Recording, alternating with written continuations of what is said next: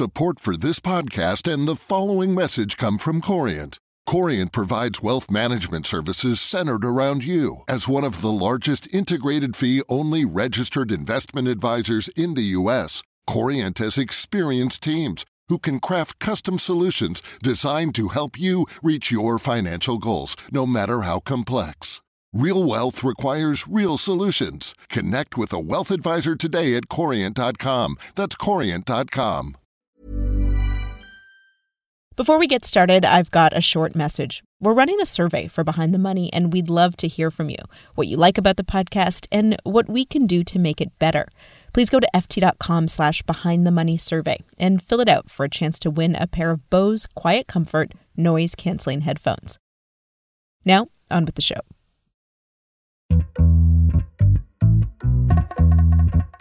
As coronavirus spread across the globe this month, the vital credit markets that underpin the financial system began to seize up.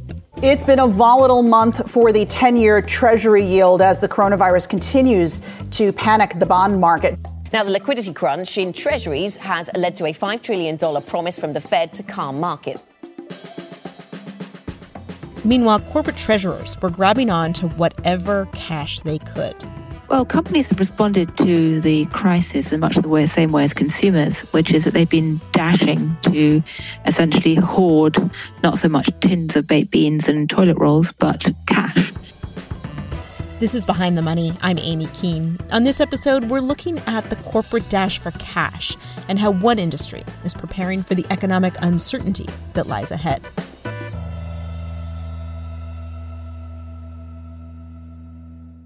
Going into 2020, car makers were already nervous. The three biggest markets were all facing problems. So the US market, which is the cash cow for many of the big players, was starting to show signs of softness. That's FT Motor Industry correspondent Peter Campbell. There were concerns over whether the level of SUV and pickup sales that have sustained the market would be able to sustain. The Chinese market was expected to fall again. It's fallen the last couple of years. And then in Europe, all car makers were facing uh, hugely difficult CO2 targets that required them to sell electric vehicles on which they make very little money. Uh, so, from three sides, really, the industry was facing a, a potential squeeze this year. And that's before anyone had even heard of coronavirus. We're going to begin here with the outbreak of a mystery virus in China that now has the World Health Organization on edge. At least four people have died. The Chinese authorities have imposed a lockdown in the central city of Wuhan, where the coronavirus was first discovered. Nationally, there are currently 830 confirmed cases of patients infected with the virus. But outside of China, international concern is growing, with cases now confirmed in Vietnam, Saudi Arabia, and Singapore.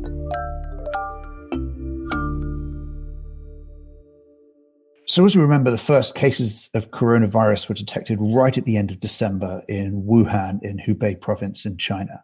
Uh, and a couple of weeks later, the entire car industry in China closed down uh, for the Lunar New Year. This was obviously expected.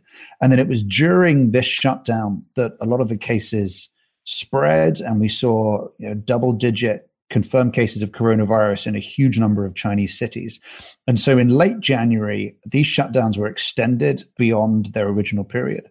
And you saw many of uh, the big car makers internationally start to airlift non Chinese staff out of China, right? So Nissan did it, Peugeot and Renault did it, um, General Motors did it, others did it as well.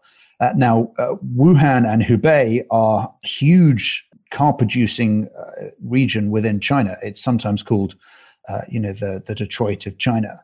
And so around this area, you had a huge number, not just of car plants, but also of uh, supply chain companies and suppliers and component makers who sold not just to manufacturers in China, but actually exported across the world.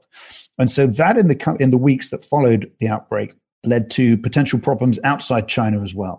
And car manufacturing giant Hyundai is gradually going to suspend production at its South Korean factories. Unions say that the coronavirus outbreak in China has disrupted supplies of vehicle parts.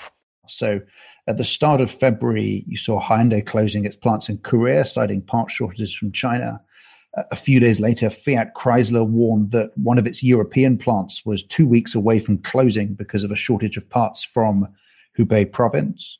And then at the end of February, you know, you had Nissan closing some sites in Japan. You had Jaguar Land Rover in the UK flying parts out of China in suitcases in order to try and keep its plants open. But it was still at this point a supply chain issue. It was still a question of can we get our parts out of China? Can we, uh, you know, navigate this uh, industrial disruption? But as we know, by March, the virus had spread well outside of China, and the problem for carmakers was no longer merely one of supply chains. And so, as Italy became the center of the European outbreak, you saw some companies try and use measures to try and keep their plants open. Fiat closed its plants in Italy to give them a deep clean with the expectation it would open them the following week, but it would have staff working much further from each other to be more distant. They'd be two meters apart. They'd all have face masks to try and keep its industrial engine running while also protecting its staff. By last week, every car plant in Europe had closed. In the case of the American car makers, this was a decision that was drawn out over several days. Let's look at the auto industry, where plants in the Motor City and throughout the U.S. could soon be shutting down. This comes after two confirmed cases of COVID 19 at Ford and General Motors. Detroit's automakers made the decision to shut down all of their North American plants. It was a coordinated decision between Ford, General Motors, Fiat Chrysler, and the UAW union in the US, which is very influential. And talks have been going on between these four parties. And the UAW were pushing for closures because people in work uh, were not feeling safe about turning up to work. Uh, car plants have a lot of workers on the assembly line, they work close together, a lot of people touching the same vehicle as it goes down the line. You know, huge potential for spreading the disease. People were naturally uncomfortable about this. They're working long shifts together. And there were actually some instances in the US where some of the car plants were stopped because workers downed tools over safety and health concerns. But then it was a couple of days after that that actually Chrysler and GM and Ford took this decision just to close everything. And workers were sent home. Some of them were given reopening dates, some of them weren't. Huge amount of uncertainty. Uh, but I think most of the workers at the time certainly felt it was the safe thing to do because they felt unsafe coming into work. What does it mean then for these car makers to be shut down, to not be making any vehicles right now? Well, they still have vast uh, workforces uh, across the world that they have to keep on, whether they're engineers, whether they're line workers. These are highly skilled operatives that they do not want to lose because they are expecting, and everyone is still expecting, that when we come out of this crisis, and that's a question of timing, when we come out of this crisis, that the, the global economy will recover, that demand will recover, uh, and actually that they will carry on selling cars in very large numbers. And so they need all these workers to stay on their books in order for them to uh, to be able to to ramp up effectively once we come out. And this is why everyone is paying such attention to China and trying to see, you know, whether or not China's economy is recovered, you know, how car sales are doing there, how car dealerships are doing there. And so, uh, you know, all of these companies will still be wanting to pay wages. Now, this is sustainable uh, as long as governments put in the money, and it's sustainable for a few weeks if the car makers are stumping up the money themselves. But if this goes on for two, three, four, five, six months onwards, then you get to a real situation where the governments will be unwilling to continue stumping up, or the car makers just won't have the money to stump up. The car makers, just like many other industries, are trying to shore up cash to weather the economic storm, to keep highly skilled workers on payroll, even if it is at partial pay, so that whenever things do return to normal, they can, in theory, turn the factory lights back on and turn out new vehicles. And that's where we are today. We're on an extended shutdown, and honestly, no one knows when they're going to reopen again.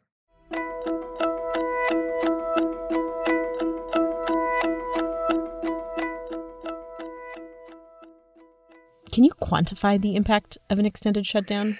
We've seen some estimates uh, just out of Germany alone that the German car makers, BMW, Volkswagen, and Daimler, have fixed costs in the region of 400 million euros a day between them. Uh, and you know, in the United States, much much larger market, that's going to be you know, multiplied, and everyone is expecting this to have a big impact on global demand because you know you can open your car plants again in five six weeks if the government says it's safe but if the economy has gone into a downturn if people are losing jobs and are uncertain about job security they're not going to be buying a new car Right, you already saw uh, car demand absolutely collapse uh, in China during February. Um, IHS, which is a very respected forecasting group, came out and said that coronavirus will have, um, and I'm quoting here, an unprecedented and almost instant stalling of demand in 2020. Its latest projection is that global auto sales will fall uh, more than 12% this year, uh, down to just under 80 million units a year. But that obviously is dependent on a reasonably short shutdown and a reasonably quick ramp up in demand afterwards. But really, when the when the plants open and when uh, economic activity returns to a level uh, that you see demand coming back, is the billion dollar question.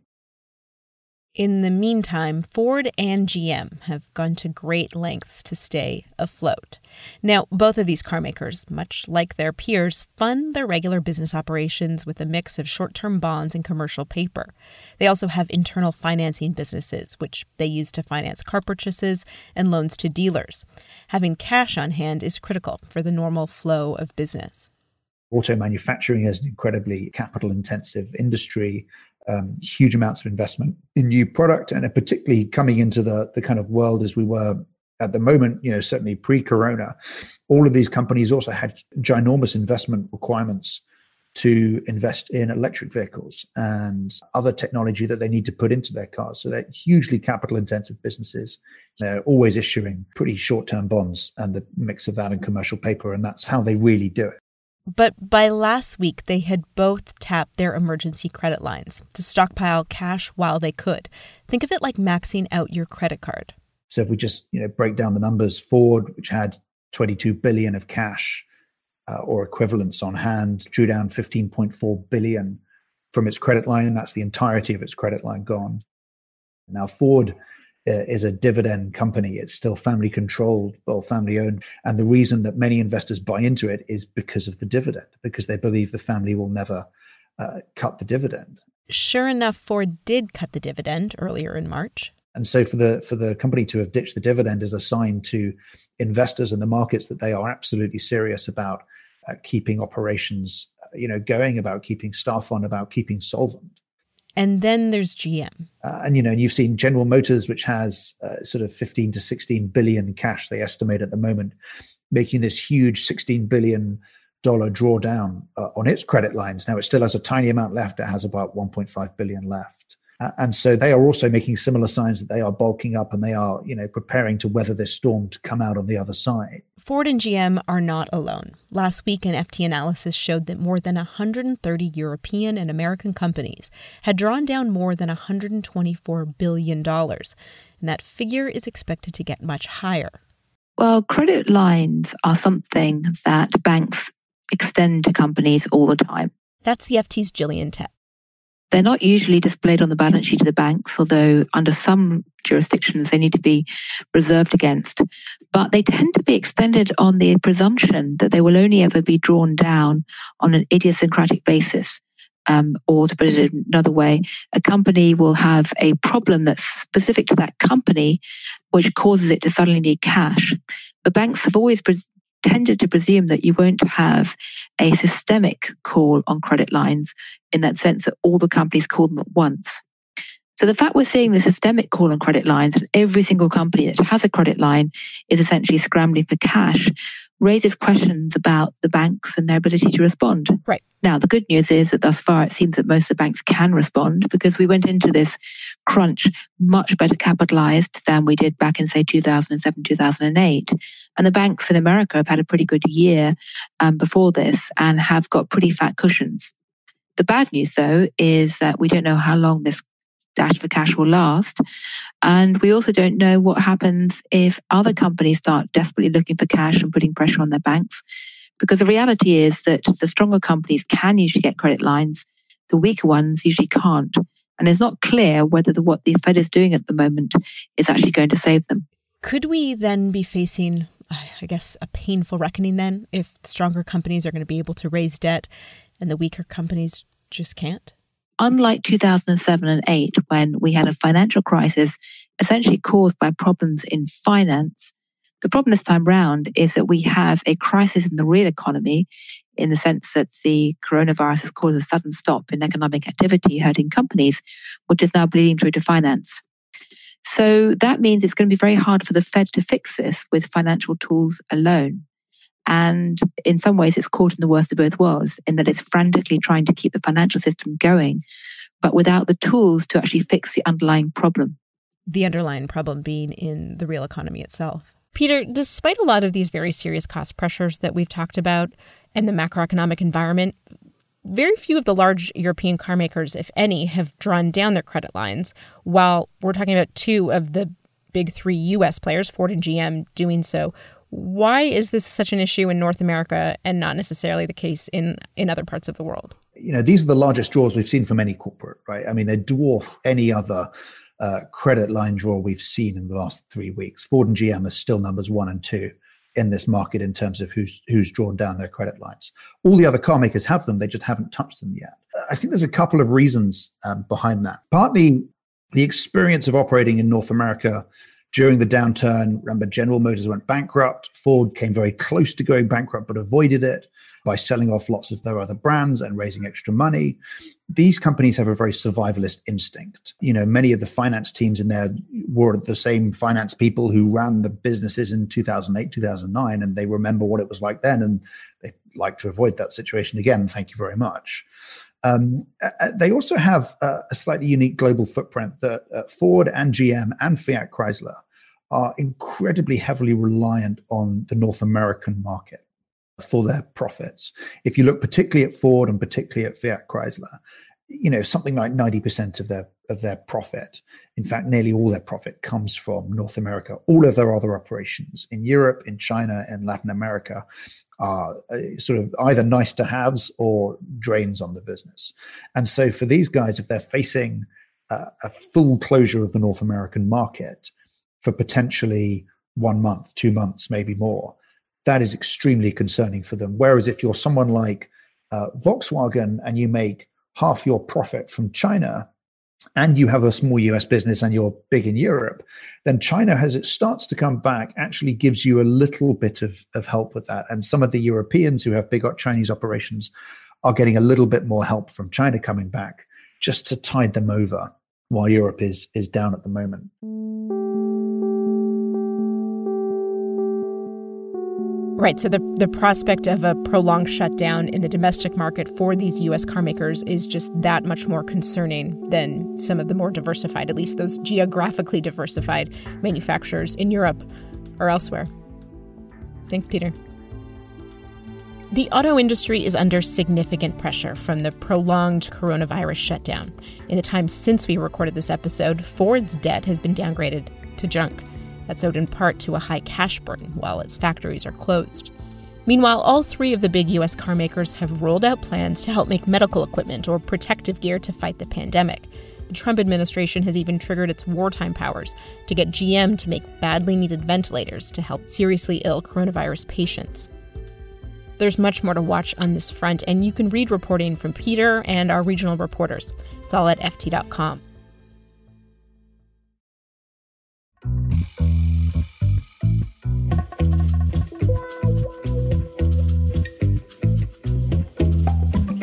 Don't forget to go to ft.com slash behind the money survey to fill out the survey for a chance to win a pair of Bose headphones. You can also get in touch with us directly at behindthemoney at ft.com.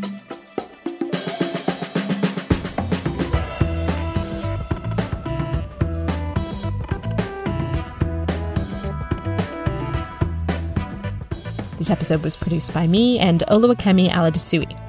We'll be back with a new episode in a couple of weeks.